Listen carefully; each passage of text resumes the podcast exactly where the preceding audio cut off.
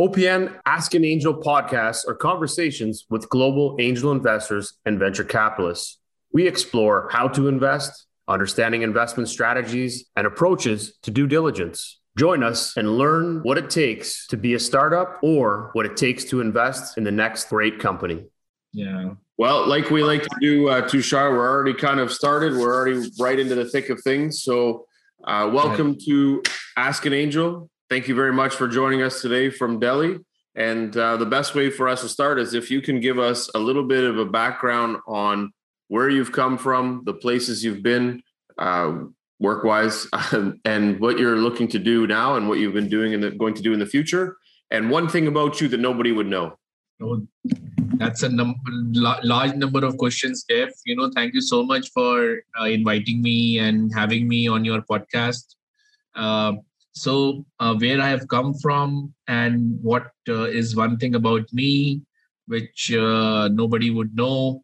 So, I was born in a small city, uh, but uh, my father has a transferable government job. So, uh, I studied in a convent school in a small city. but my father is from India's best institute, Indian Institute of Technology, so he was always very focused on providing the best education. So he moved us to Delhi. And uh, from there, it's been uh, a journey of uh, doing my engineering, then doing my MBA in finance uh, from University of Delhi. And, uh, uh, you know, initially I tried a business which was doing quite well in education, but I thought I should upskill myself more so I joined uh, Deloitte and Touche. Uh, then I joined India's largest uh, venture capital fund by the name Brand Capital. Uh, you know, largest by the number of deals they do, and uh, and uh, you know, then you know there is a Russian telecom company MTS, which is the largest telecom company in Russia, Sistema. I was heading their treasury in Delhi, raised almost two and a half billion dollars for them uh, then I was chief financial officer of a company owned by Guggenheim Partners. Then I thought, uh, man, I have to do something for my own. So I started consultancy ventures. Uh, I've personally, I'm an investor in four companies, but uh, my company is more or less focused on getting funding for startups, for growth stage companies, uh, and also getting funding for venture capital funds uh, through my network of angel investors. So this is my professional profile. Uh, very short on my personal profile. Married, wife is a very senior investment banker uh, in uh, India's largest investment banking firm. So we talk finance at home all the time, which is quite boring. And uh, two kids, and happily married, and that's that's about it. So your other question was uh, what is one thing about me which no one knows? Is i'm a great singer. I have always been on stage in all the colleges and uh, even in corporates where i work they used to call me for singing. But uh, i like to sing uh, religious uh, songs so that's the bad part you know it's it just doesn't add up when you are in a corporate life and singing right? So that's awesome. I I was born in the foothills of the Himalayas, uh, the mountains. So uh, my best uh, vacation is go to the hills.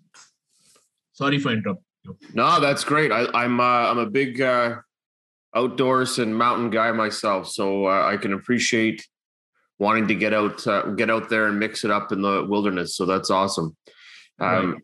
So to go back to kind of some of the things that that, you talked about earlier and, and some of the companies that you work for and work through. And of course, your background being more heavy in the finance side, I kind of want to explore how that really shaped, you know, the types of things that you're doing now for helping companies raise funds, but also um, how you've made investments into companies that uh, the approach that you've taken into investing in these companies. So if we go back to kind of even your entrepreneurial days when you were working through and before and after Deloitte, um, how did you find that your MBA and the background that you had, how much that helped you and the desire to work with and help early stage companies? Okay, so uh, So you know, you are asking me about uh, my uh, days around Deloitte and uh, during my entrepreneurial background and how my education helped me. Uh, so you know, I tell I would tell my children to do an MBA, uh, any management course after working for some time, because uh, the real value of that course uh, in terms of uh, maintaining control over a business uh, is actually when you know how to apply those things which you are learning out there. Uh, having said that, um, a lot of these courses are case studies driven. They give you real life problems to to discuss and solve. So you know, my education was MBA was in finance, and we were very heavy on learning all the aspects of finance. The teachers were really ferocious uh, those days, and uh, and uh, so you know I learned. I, I probably did management in commerce plus management. So you know it was a lot of subjects, and it did help me. But my business was all about marketing. You know, it was a education company. It I took it to annual 800 students, and uh, uh, you know those days uh, i could uh, you know I, everywhere i saw only positive i thought you know 800 can be 4000 it can be 40000 and uh, because i saw the growth from zero and uh, and you know my time a lot of my time actually went into talking to customers who were the parents uh, of the students and and the students and finance helped me a lot in terms of maintaining control over the cost, uh, and also planning out uh, how much to put in in marketing. See, end of the day, any CXO you talk to, Jeff, um, his main juice is cash flow. You know, end of the day, the costs are there, the offices are there, the salaries are there, the cars are running. End of the day, if your uh, if your targets don't add up in terms of 25% growth, 100% growth, uh, you will really face a lot of problem on the cost side and uh, you will face pressures to restructure to send out people and that is a bad atmosphere for your culture for your company culture for maintaining the right spirit amongst your employees. And uh, so you know you have to really be focused on the cash flow on the top numbers and uh, keep on driving them that you know just exceed the targets exceed the targets. And uh, that's what uh, fun, real finance is for me. But having said that uh, those who are in uh, finance incentive industries like investment banking or stock markets for them it is much more and you find that with the education of having an mba or just having this um, understanding of uh, finance that it's really helped you understand businesses better that it helps you kind of be able to choose and pick which companies you think have the opportunity to grow. I've found it in past interviews, but also just in working with a lot of different bankers that they just have a different view on how companies work.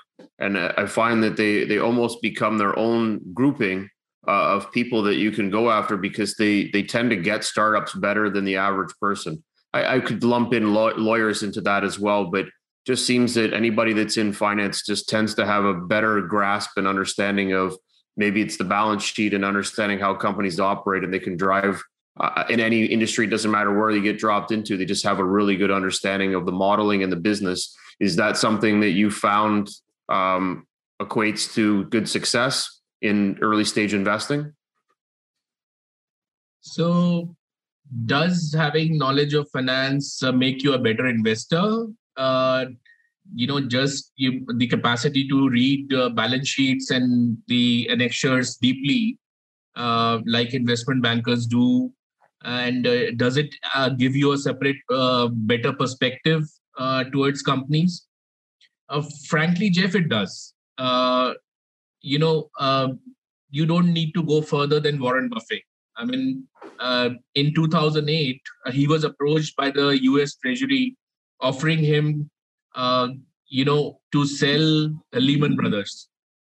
And uh, so this guy, you know, he's on a record to say that he spent two, two, three days in his room, closed the room, uh, studied the entire 800 page uh, you know balance sheet and uh, the whole uh, uh, corporate booklet and un, un, you know calculated each number.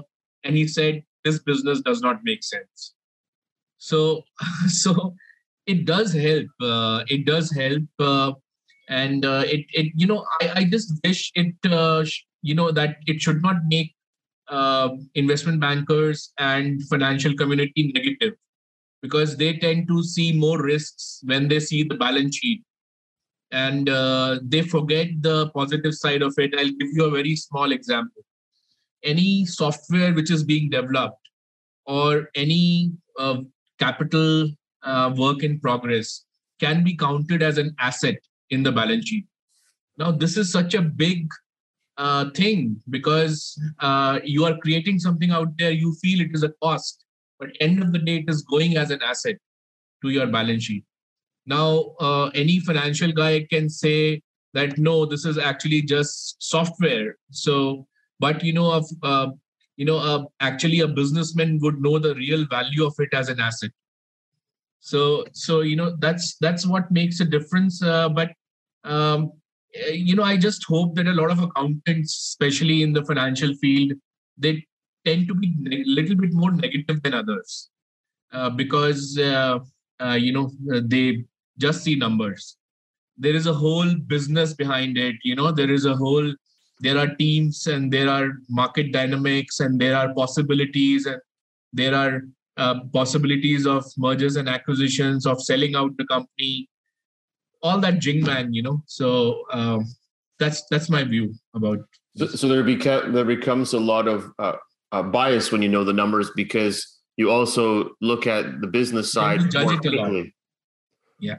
So it becomes a lot tougher for uh, uh, for a business to grow if they're always balancing everything off the numbers. And it's interesting because uh, I found that when a, a, business is going through um, a reshaping or uh, a restructuring, I guess is the better term. So when a company's restructuring, they will always remove the sales CEO, the person that usually is the one driving the growth, uh, because that one's not working. And then they throw a CFO in there because they're going to do cost cutting measures. So the CFO becomes the CEO, and their whole goal is to restructure the entire firm. And then they will remove the CFO and put back in another top salesperson as the CEO because they want someone to aggressively grow the company. So uh, I completely agree with that. It's it's very rare that you fit someone in operationally it still happens but not as as common uh, but there are different times in the growth of a company when you're moving different people into that uh, most senior role in the business and really cfos tend to be the ones that are in the restructure and consolidation and reformatting the business. So I can totally understand where you're coming from. That there's this point of view of uh, it's great to know numbers. They get startups, but there's also a point where you need to pull them away from the business so that you can have someone drive in and grow the business. And that means that you need that growth CEO and not always looking at the numbers to grow. Yeah. So I, you know, what you are essentially saying is that, uh, uh, you know, studying the numbers makes us more number centric and we forget the market uh, dynamics and the sector uh, dynamics behind. I fully agree with that. And uh, and you know if you look at the performance of uh, cfos as uh, ceos i don't have the exact data with me but i'm 100% sure my uh, experience tells me that a marketing guy who has a good cfo uh, is a better CEO. And uh, and because end of the day you need to control costs also. You know, I was de- de- dealing with some African companies. Uh, these guys are generally not good in finance, and uh, they just uh, their their cost control is very bad. And uh, you know, and to, in today's markets, till the time you have the value valuation benefit, you know, Vimeo listed recently on Nasdaq at a $9 billion valuation and used to be a loss making company.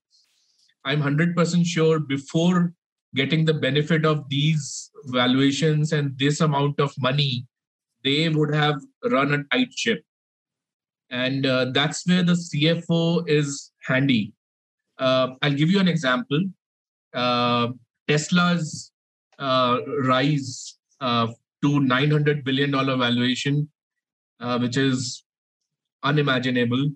Uh, you know, if you look at the market reports, uh, there are a lot of uh, credit is being given to the CFO because uh, because Elon Musk is he's you know full of ideas and he would just out of control so there has to be somebody who controls the entire thing in terms of maintaining a tight leash on the cost side.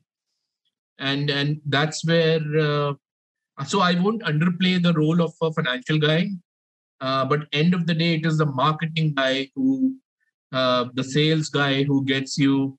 And you read all those books uh, by IBM founders and General Electric, and uh, so you know they did it by marketing. They did it by expanding the business to new geographies, uh, you know, recruiting the right people, and uh, also, uh, you know, uh, putting the money where the uh, where the money where the dollar is, and and and that's I, I think uh, that's the real win in in this business.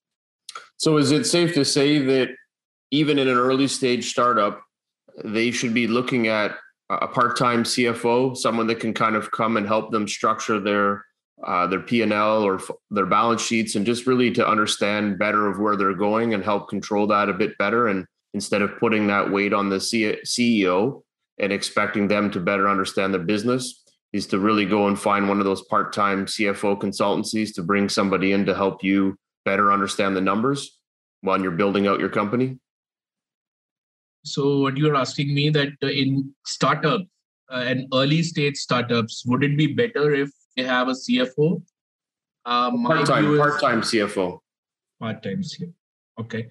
My view is they should definitely have a financial controller who maintains uh, control over the expenses. And uh, usually the mistake which startups make is they don't differentiate between an accountant and a CFO and uh, and you know an accountant uh, is good in uh, maintaining records but uh, end of the day there has to be someone who makes a proper budget and that budget has to be followed in discipline by the management so you know once you have laid out the budget for the entire year then it contains uh, revenue side also and cost side also so it becomes a guidance for the market guys, marketing guys, and it also becomes a guidance for those who are spending the money. So you know, uh, CFO's role is way beyond that. You know, so he uh, he's just not an accountant. Uh, with startups, uh, of course, you know affordability is an issue. So the, you very rightly said, Jeff, that uh, part-time CFO is a solution. And uh, yes, I fully agree with you that uh, they there has to be more weight on the CFO side on the finance side. Oh, that's great, and and it reminds me of um, of uh, in my first company, there was uh, we had grown quite quickly, and there was a, a point where the costs and everything were just going through the roof, and I took a spreadsheet and I wrote down uh, all of the areas where the people fit on this Excel sheet, and they were either a cost or they were a revenue. They were bringing money in or they were a cost. And when I did that process, it was amazing to what I discovered. Uh, because as you're moving quickly, you don't realize that you could be just building up a lot of cost and not offsetting the revenues that are coming in and that the people may not be the right people and you may have too many people operating in that business line uh, which is costing you a lot of money and you're not realizing the benefit because you're just adding people to solve problems mini problems but they may not be um, problems that are uh, long running. They could be short solved problems maybe two three months but you've put somebody in there to solve it for years and that becomes quite a heavy cost burden to the business and you're not offsetting them on the revenue side.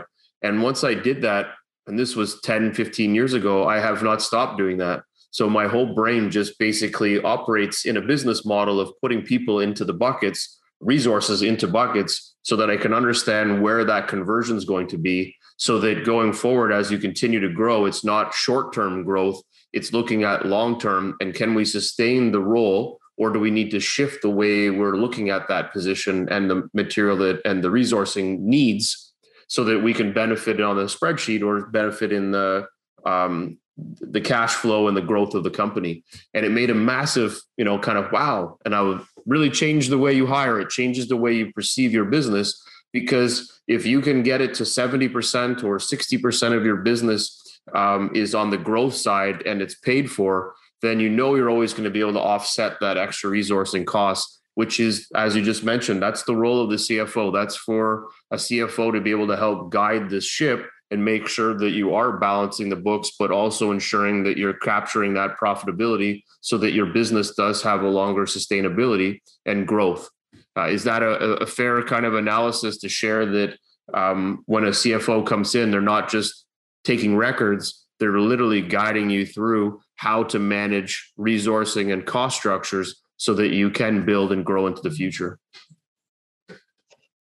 So, what you have asked is whether a CFO's role is way beyond uh, just uh, calculating the numbers, and it's actually a case of how will the management manage resources, and especially uh, looking at resources from the point of view of uh, cash inflows or cash outflows, and uh, whether uh, you know building costs by adding resources in a particular site uh, is wise or making a de- right decision about that.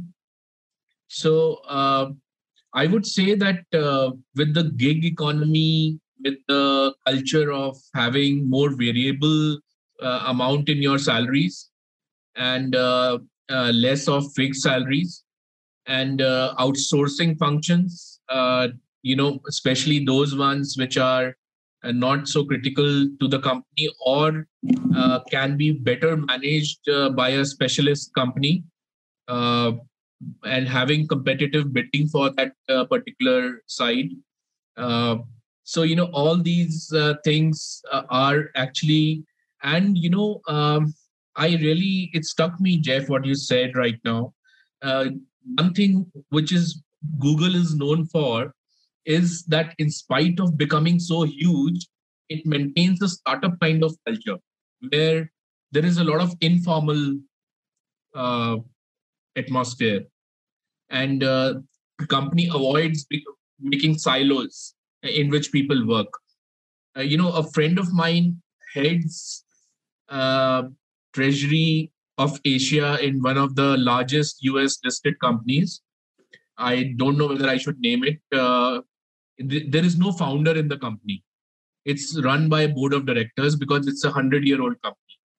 And it is so bureaucratic that the cost is out of control.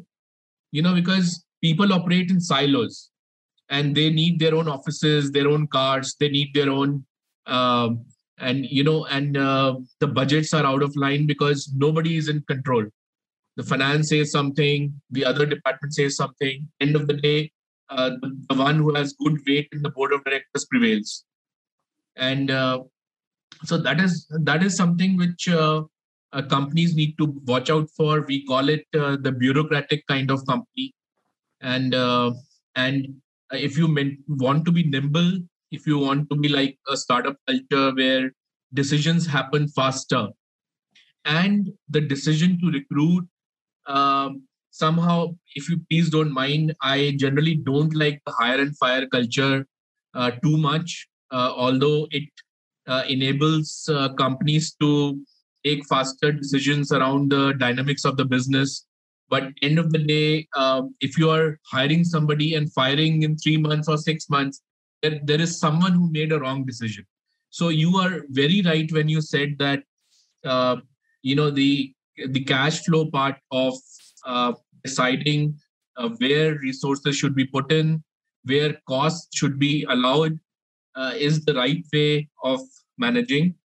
Uh, another acquaintance of mine, he joined a Japanese company in Singapore, uh, heads the entire APAC, and from 2014 to 2019, in five years, he took the turnover from zero to 300 million dollars. So my talks with him, you know, they have been cash flow. The king is cash flow, you know. So uh, it allows you to be sane about uh, everything and um, maintaining a startup culture. uh, in terms of uh, faster decision and less bureaucracy. So very scrappy. Yeah. Make it happen and go quick. Uh, and, and I think that's a, a really good segment because I think a, a lot of startups may may jump into, and I've seen this quite a few times, that as soon as they get a few dollars in their raise, they want to hire a whole whack of people and bring them in and start grinding away at the business. And I think a lot of the times, maybe they don't always take a look at who they're hiring and the value of those people and what that value is going to bring back to their business. And I'm kind of more of a, a slow hire, but be a little bit more precise on that type of role so that that role grows within the business. If the role isn't going to grow in the business and it's not something that's ever going to fill the shoes of uh, of a growth business, then I think that that role should be a consultant role. It should be uh, a part-time contract or a contract role that you know only has a shelf life of you know 3 to 5 months. Being that resources are the most expensive part of your business, I think if the CEO or management team can focus in on what that role looks like. And does it look like a year long role then i guess hire full time for that year. But if you can't see past a few months of of operations instead of feeding them with and wearing millions of hats you'll save yourself a lot of dollars by just having them come in to solve that one problem uh, put together a plan or at least figure out who can take over that role in the future um, and maybe that gets tied into a, a smaller role or someone else's role that already exists in the business and becomes more of a support feature for that uh, build out, I think it'll save the the company a lot of dollars uh, on their cash flow side, but it'll also allow them to build up the key roles in the business versus building up many roles that they may not require in the next three to five years. And I think sometimes being junior in in the world of hiring, you may not see that in your business today. You just think that this role would be filled, not realizing that they're only working at a 20 to 30% capacity and that the role could have been merged into multiple roles under uh, some of your senior team at the at the early stage that that is. Yeah. So um, so your question is that uh, that you know um, hiring should be a wise decision, and uh, if you are hiring, uh, then uh, be very wise about it and uh, have a strict, uh, you know, know your numbers well. And uh, so, you know, I'll give you an example of Snapdeal. Uh, in India, the number one and two e-commerce companies have been uh, Amazon and Flipkart. And Flipkart was bought by Walmart for $21 billion. Uh, once upon a time, Flipkart, Amazon, and Snapdeal, they were competing for the number one slot and Snapdeal had a 24% share. So, you know, it thought that uh, it could outpace Flipkart and Amazon.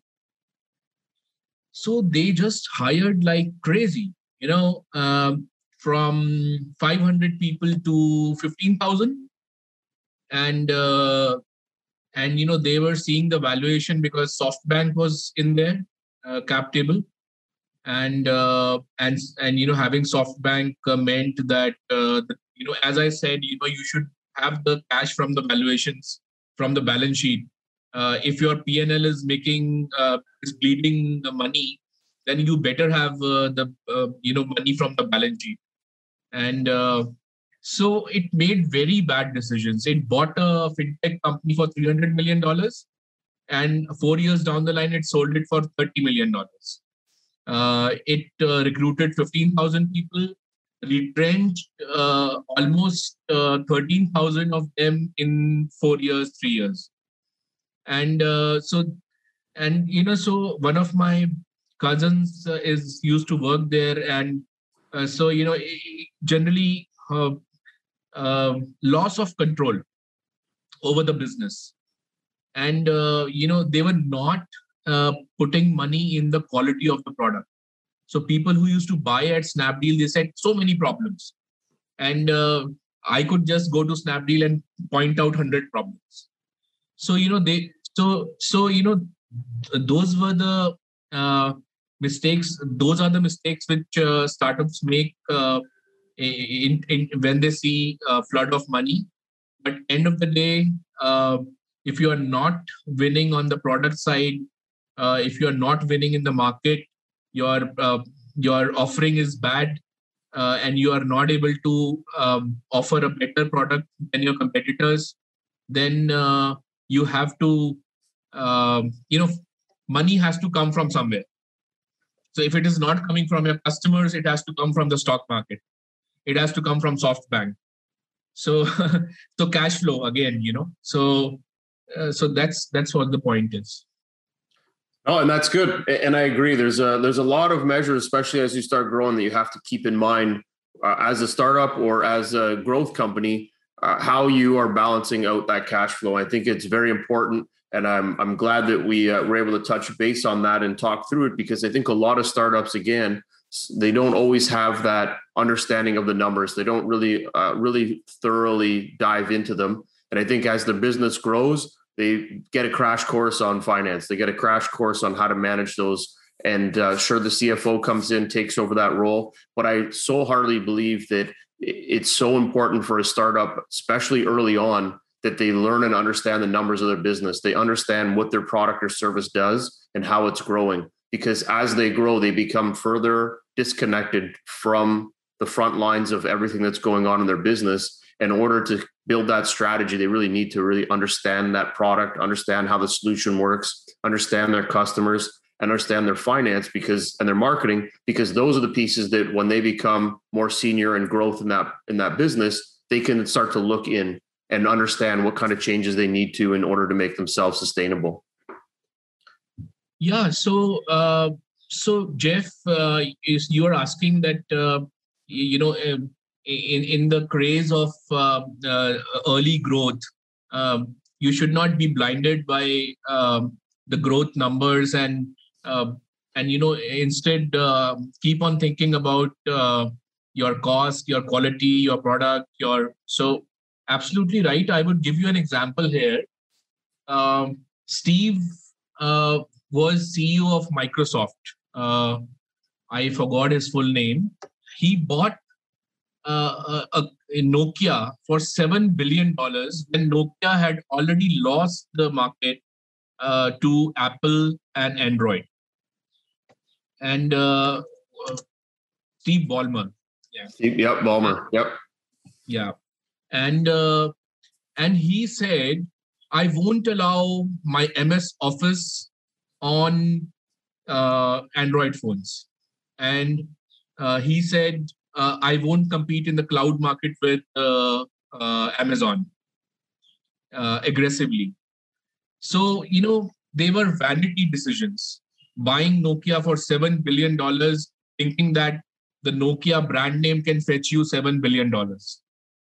So these are these are like decisions made by someone who's sitting in a glass house atop a hundred story building and uh, the new CEO who came in, uh, uh, Satya Nadella, uh, after he came in, he immediately introduced MS Office for Android. He said, uh, and he wrote off the entire Nokia buy and uh, sold Nokia. And he uh, aggressively started, he led the marketing team for cloud and won a Pentagon contract. Um, so what I'm trying to say is that uh, uh, you know the startup uh, kind of culture, day day zero mentality. You know, um, uh, this guy, Amazon's owner, uh, he his building where he works out of is called Day Zero, and uh, that kind of a mentality and not falling, you know, always by being guided by the market and not falling for vanity projects uh, China is a single government country. They fall in for vanity projects all the time. They want to make the biggest dam, uh, even if that doesn't make money, even it uh, even if it is in affecting the environment in the longer term. And uh, so you know, so that is uh, again, you know, I think again having a leadership who has created the company out of their own hands like uh, Steve Jobs had to be brought back by Apple. So you know, uh, so somebody who has who understands that it is because of the product that we are sitting at this position. it is because the market likes something we offered and uh, not because i am steve jobs so uh, so there has to be a lot of uh, ground level thinking which uh, um, has to be kept in mind i love it and and tushar there was uh, it's interesting that you bring up that example because uh, Steve Ballmer has beat himself up for years and still does that that was the worst decision he ever made, I believe. And he's done that on podcasts and everything. Yeah, yeah, that it was uh, a pretty bad decision. And, and again, if I don't know if it came up that it was vanity roll, but I'm sure it all played into it uh, in the, as you mentioned, in the glass house. And it's a great example of, again, doesn't matter where you go and how high you get, you still have to work with the teams that are in your business and organization and come up with the right solutions and believe in everybody so that you can build up. And that doesn't matter if you're a team of five or a team of 5,000. It's really having a, a, really strong view into your, your business and where it needs to go. And that's what the leadership vision is, is where is this business going to go and what companies I buy or what companies we merge with. And this happens in early stage companies too. There are opportunities uh, to buy companies. Uh, we have one uh, one company that was looking at a funnel and they wanted to build out a funnel into their business, really early stage that we invested in. And uh, he ended up buying a, a, small, small product. And interestingly enough, that small product happens to be today 60 or 70% of their current revenue. And they, uh, but they use that to build up the growth behind their business. So they had to use this funnel to attract people in, which then would allow their function B to start growing. And like I said, right now that that small purchase has made a huge difference in their growth and their business is going to continue to grow. They're dominating in this small product while their secondary product is now slowly getting picked up all because of the funnel that they purchased. So it doesn't matter where you fit into this stream, it's understanding where you want to go and carving a path to get there.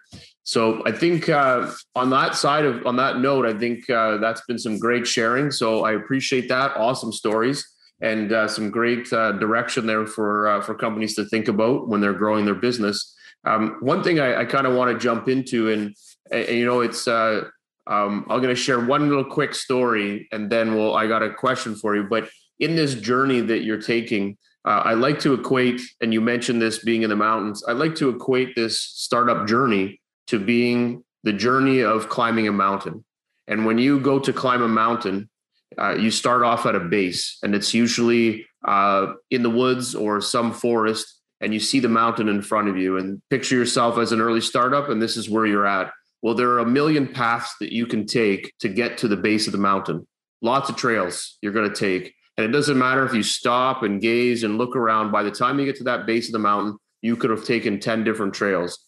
Uh, you'll be um, interacting with other people on that trail, interacting with animals, whatever it might be. But when you get to that base, what's changed now is that you finally have got your business through that MVP. You've got through these stages, uh, and now you need to envision what it takes to get to the top of that mountain. Well, the difference is is that at the base you're going to see three trails because there's really only three trails that are going to get you up to the top. And as you're taking one of those trails, you'll realize that you may have chosen the wrong path, or you may have to divert and go back down to go back up on one of the other trails. And by the time you get to the top, there might only be one way to the top. And those are the things that you have to go through as a visionary and as a, a person building a company. But just remember that there's a lot of things that are going to tackle you at the base of the mountain. And as you get better and stronger, they'll refine themselves down as you slowly build up that mountain. And uh, you know, the people that get to the top of that mountain or the businesses that get to the top, they're the ones that put the right strategy and the right plan and the right uh, financing and built the right team to get there uh, to support them all the way up. So just something to keep in mind throughout this whole cash flow idea is that there's a million things that'll hit you, but you'll keep refining it as you go. Yeah. So your analogy of comparing the startup journey with the climbing of a mountain, uh, you know, seeing three paths uh, initially, and as you go along, probably you'll see one, and the journey is still a long journey. Uh, yeah you know i'm i'm a mountain guy you know i'm i'm a small city guy. And uh, you know and uh, people who climb everest uh, some of them actually don't make it through uh, make it through life also. So um, so you know but they still try. And uh, and uh, you know and it's a years long journey you know. Uh, one of the guys uh, who owns a small fund. He is a three times Ironman. And uh, I was so enamored by this guy. I said he must have put in three years, four years to become Ironman. You know, and then, uh, but you know, uh, it, it's just uh, the drive to, uh, you know, one life, the philosophy of one life, uh, and day zero. So, and you know, keep at it, keep at it, and you know, I'll, I just whenever I see SpaceX, and I see the size of those rockets and I see Elon passing by in videos. And I imagine that how would he you know have felt seeing those rockets going up? And uh, and it's mind boggling the rush of blood. And uh, but at the same time it's a finance game. It's a market uh, dynamics game. So you have to be sane. You have to be rooted. Love your family. Come back home. Have a good food and enjoy nature you know? So so that's where the mountain comes. And uh, you are absolutely right. It's like climbing a mountain and mountains are beautiful. So the journey does not has it have to be uh, painful. The journey can be taking one step at a time having the company of right people recruiting the right people and uh, that's how it should be. I love it and as you mentioned you know even climbing everest it's not one person there's a lot of people that help you get that far so it's yeah, a big absolutely. team effort yeah, big team effort. Yeah. For every one person who climbs the Everest, there are Gurkhas, Nepali Gurkhas, who would have climbed 25 times, helping others climb it. And uh, they just do it uh, as a matter of duty f- towards life. And uh, so, so you know, uh, you are absolutely right, uh, Jeff. Uh, it's it's about climbing the Everest, actually. I love it. Um, okay, we're going to transition into, and, and we're going to do a real quick story here.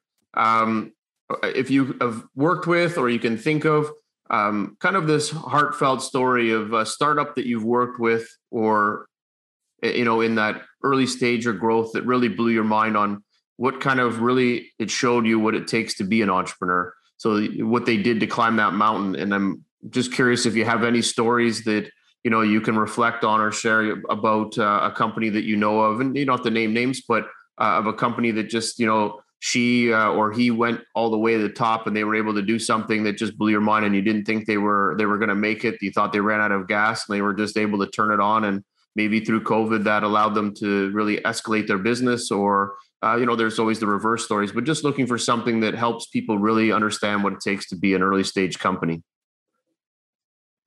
yeah, so you're asking me uh, any one example of someone who toiled through and uh, also faced a lot of hardships and uh, made it uh, in the end. I will give you the example of Sridhar Vem- uh, Vembu. He's the founder of Zoho. And Zoho has never raised a single penny from any investor in its entire journey, and it's a unicorn. And uh, the good part about him, you know, Jeff, he, uh, whichever villages he came from, he has built offices. He has taught those people how to write software. Uh, and, you know, they are so committed to him because he developed an entire community uh, back where he came from. He gave it back in the true sense. And, um, and you know, maintaining a, a billion dollar company and uh, still uh, happy customers.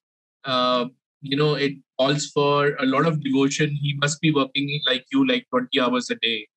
And uh, and I'm sure, you know, so this year, the government of India gave him the third highest civilian award, the Padma Shri. And it's a big thing. Businessmen generally don't get such awards. Uh, and in India.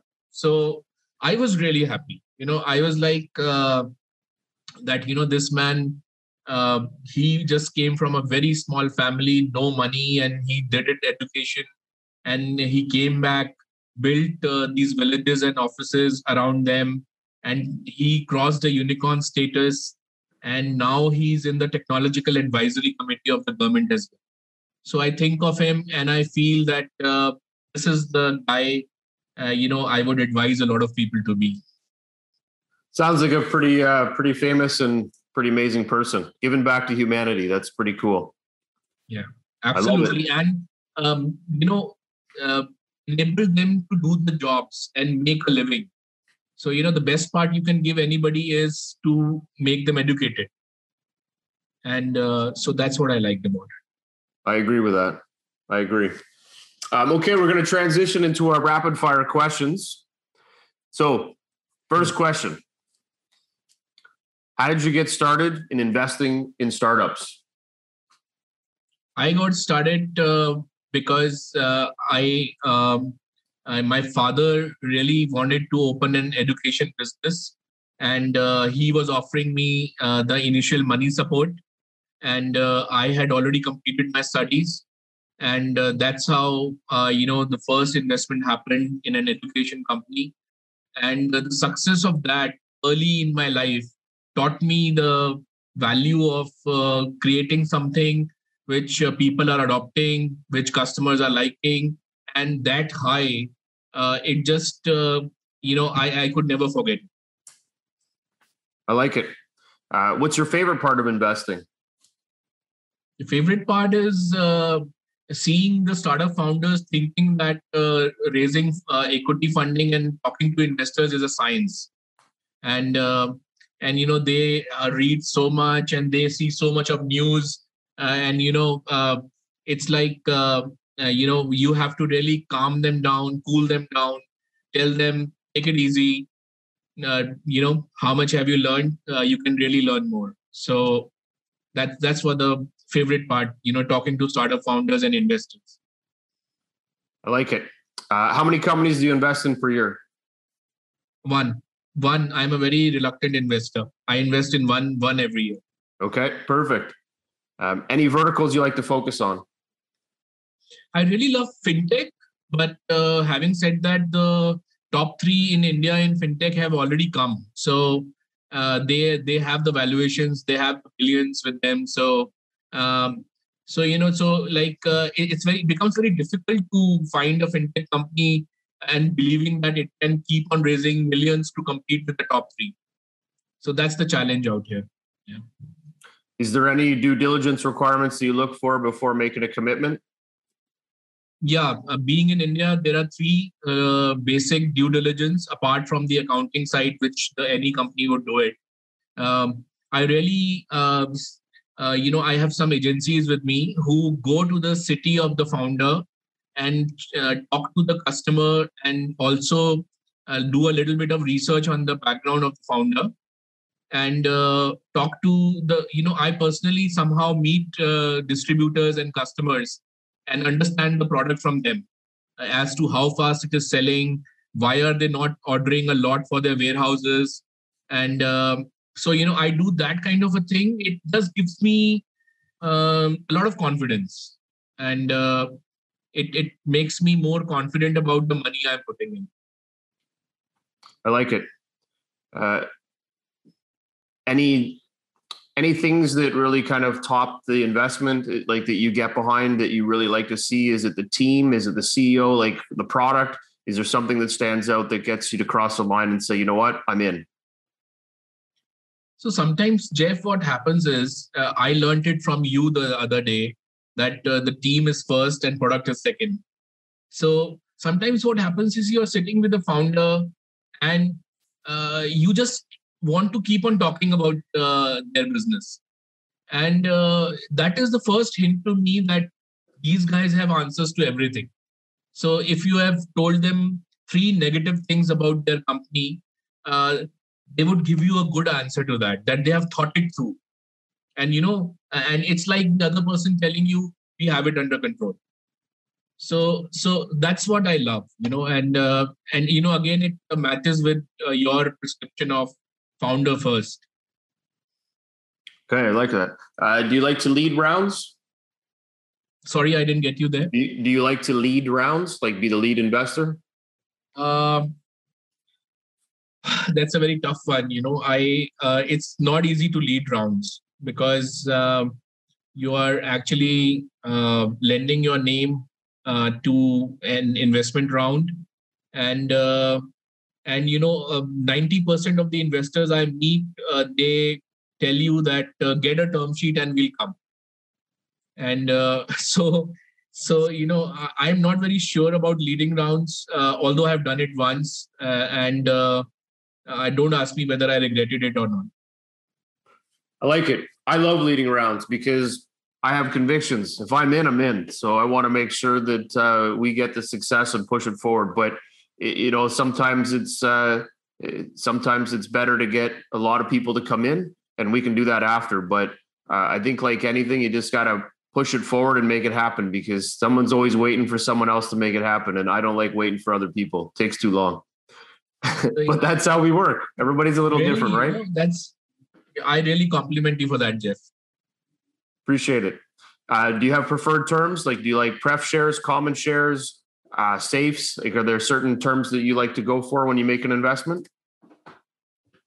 I would ideally like like to do a pref share but where I am totally convinced, I straight away take equity. I don't take any chance uh, what the valuation might be later on. Okay. And you take board seats? No, no, I don't take board seats. I take an observer seat on the board. Perfect. Well, at least you're part of the board. That's what matters. So you yeah, still get at least that's very important. Yeah, that's very important. Okay, before I get to the next question, can you explain to the audience what a board, uh, board observer seat is, just so that people understand? Because I believe it's kind of a newish term that people don't understand so much outside of taking a board role, what a board observer role does for them and why it's a benefit to the startup, but it's also a benefit to you and your investors. A board observer is someone who knows the entire happening uh, in a board of directors. You know, it's not only about the minutes of meeting. Uh, he uh, he he personally sees uh, whatever happened, who spoke what, uh, where the decision making is tilting, uh, and what are the facts coming from the company which are being presented to the board, and what is what is the board hiding. So so that's what the role of an observer is. So the great thing with the observer role is that they don't it's not a fiduciary responsibility. It's not tied in like a board of directors is. And because you're sitting on the outside you can still offer an opinion. You can still share information.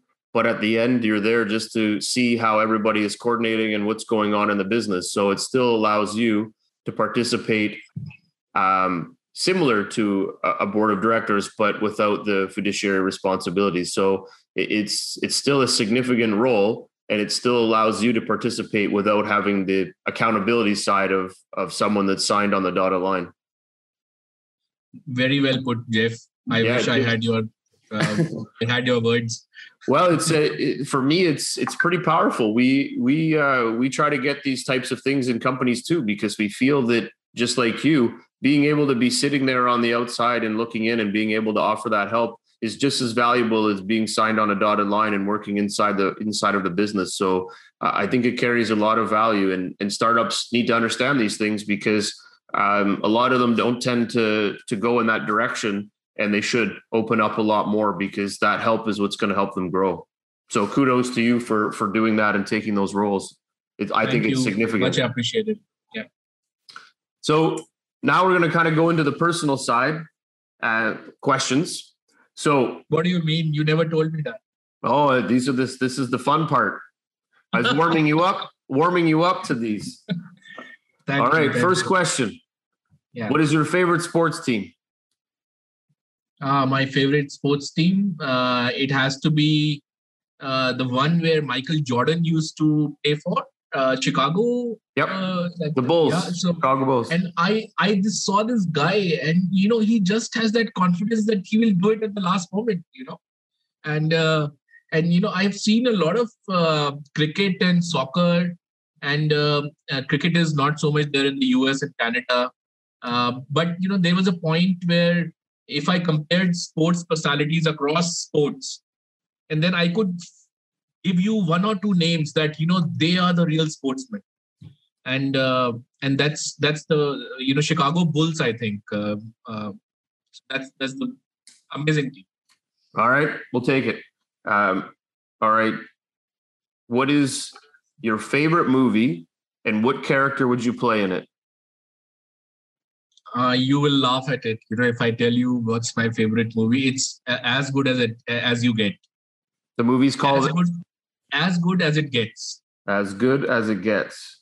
Yeah, and okay. uh, and uh, you know there was the role of this uh, uh, this uh, psych- psychotic uh, guy who you know uh, counts steps every time and counts the number of uh, plates and uh, you know and it was like i couldn't take my eyes off and you know i just i must have watched it like 20 times all right i'm going to watch this movie because i don't know if i've seen this one yet as good as it yeah, gets it's, amazing All it's right, amazing.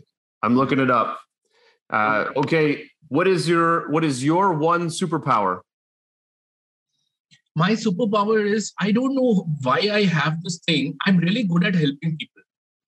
And you know, sometimes I will just keep on talking to some new client and keep on guiding him, do this, do that. You know, it is not benefiting me. And I'm, you know, I'm, I'm taking away time from my office. But uh, I don't know. I have this thing. Why I do it, uh, I don't know why. But it's been since uh, since childhood. And uh, and you know, sometimes uh, uh, when I was starting my business in 2014, uh, I was really told by a lot of close people that you spend a lot of time helping, just put more time in your business. And so I had to little bit cut down this thing, uh, and it's something which comes naturally to me. That's good. Strong empathy, then. That's good towards yeah, people. Strong. I love it. Yeah.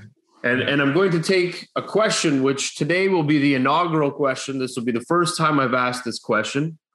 Okay. Um, and it actually came from our conversation the other day because I was that intrigued by the question. And I figured I should try and ask you the question because you kind of asked it to me. But what is the secret sauce to your to early stage investing? One thing that you would say is the secret sauce to your early stage investing. You know there's this uh, guy who did his aviation engineering from uh, moscow. Uh, he came back to india because one of the big uh, businessmen in moscow uh, the brothers they said you set up an aviation academy here in india. When i met him uh, this guy can reach a minister without spending a rupee because he's a hustler you know so this word hustle I've seen a real hustlers, you know, he would just uh, do something and manage to make it happen. And, uh, you know, these are, I don't like the aviation academy business, frankly. But if I had the money they were asking, which was too much, $2.1 million, uh, probably I would have put it on this one guy. And, uh, you know, he's, he just, uh, and, you know, later on he told me he went and saw Aurora Borealis he went to the coldest uh, city in Russia, uh, Oymyakon, and uh, this is the guy I want uh, as a CEO. If you are running a five million dollar aviation academy, you are buying aeroplanes. You have to service the aeroplanes; they might fall down, and uh, so you know I really love those guys, and you know who make it happen, and no matter what. I like it. So it's the hustle. It's making it happen. Yeah, Getting things done. He wanted to meet the aviation minister of India, who was known to be a high flyer, who had bought 200 aeroplanes for the government air, air company, uh, uh, uh, flight, uh, the aerospace company. So one guy gave him an assurance. Didn't uh, the thing didn't happen? He just went to the village uh, of the constituency, the political constituency of the aviation minister, met the party guy, came back to Delhi and met the minister. So amazing, man. I mean, so I love it. I love it. Who does it? You're right. I think that that hopefully not everybody will have the same answer, but I, I, have a feeling that everybody's secret sauce will be the hustle. But you're right. It, it makes a big difference in, uh, you know, we work on all of these things that we share that startup founders should do X, Y, Z, or they should be uh, driven, all this stuff. But I think at the, the end of the day, you're just looking to see how much this person can hustle and how they can get to where they need to be and how clever they can be to get there. And I think that's what you're investing in. You're investing in the person that won't take no, and they're going to find out how to get the yes, and they're going to take whatever it goes to get around that corner, to get on that corner, climb that mountain to get there. So I, I uh, wholeheartedly believe that that could be the secret sauce to everything. But uh, I love it. That's great. Well, thank you. Tushar, thank you very much for all your time today. You've been fantastic. I've learned a lot. I took lots of notes as I always do, and uh, a big fan. So I appreciate that. You've shared a lot of great insights today. And uh, the way we like to end the show is we like to give you the last word. So anything that you want to share to the community, investors, or startups, we give you the last word. But then thank you again for all your time and sharing today. Jeff, I would like to thank you so much. Uh, it's my third interaction with you. Every time it's been so smooth. You are a really friendly guy, and uh, you are, you know, you actually do what you think, and uh, you do it very openly. You know, you are a very natural guy. So, uh, so I really love it. Uh, I hope for more interactions, and uh, thank you for calling me today as well. And you know, before closing, I can just say uh, to startup founders uh, listen to less of media and talk to more of relevant people in your business. And uh, and because you know uh, if you type startup on google there is so much of uh, data. There is there is so much to read. And you can be affected by a million views. And forget to talk to the right person and uh, and that's uh, so you know like people say mentor and all okay fine have a mentor or whatever. But just go and talk to the right people. So this is my advice to the aspiring founders out there and uh, also to investors uh, be a little less on your glass uh, houses and go out there and talk to uh, youngsters. You know you'll learn a lot. I love it. Great advice again Tushar, you're a good man. Thank you very much for everything you shared today. Great job. My pleasure, Jeff. Okay, that was a, a, a great, great uh, discussion with Tushar from uh, Delhi. Uh, shared some great insights on the finance side, on the fintech side. You really can't go wrong with that. Um, really shared the difference between you know revenue and cost side and how to to really balance out the P and L, but understand what you're selling and how you go after the market. So uh, and again, I love the secret sauce. It's about the hustle, and, and he's so true on that. So, uh, thank you very much, everybody, for joining. Please like, share, comment, and we're excited to uh, to get into the next the next interview. But thank you for joining us today.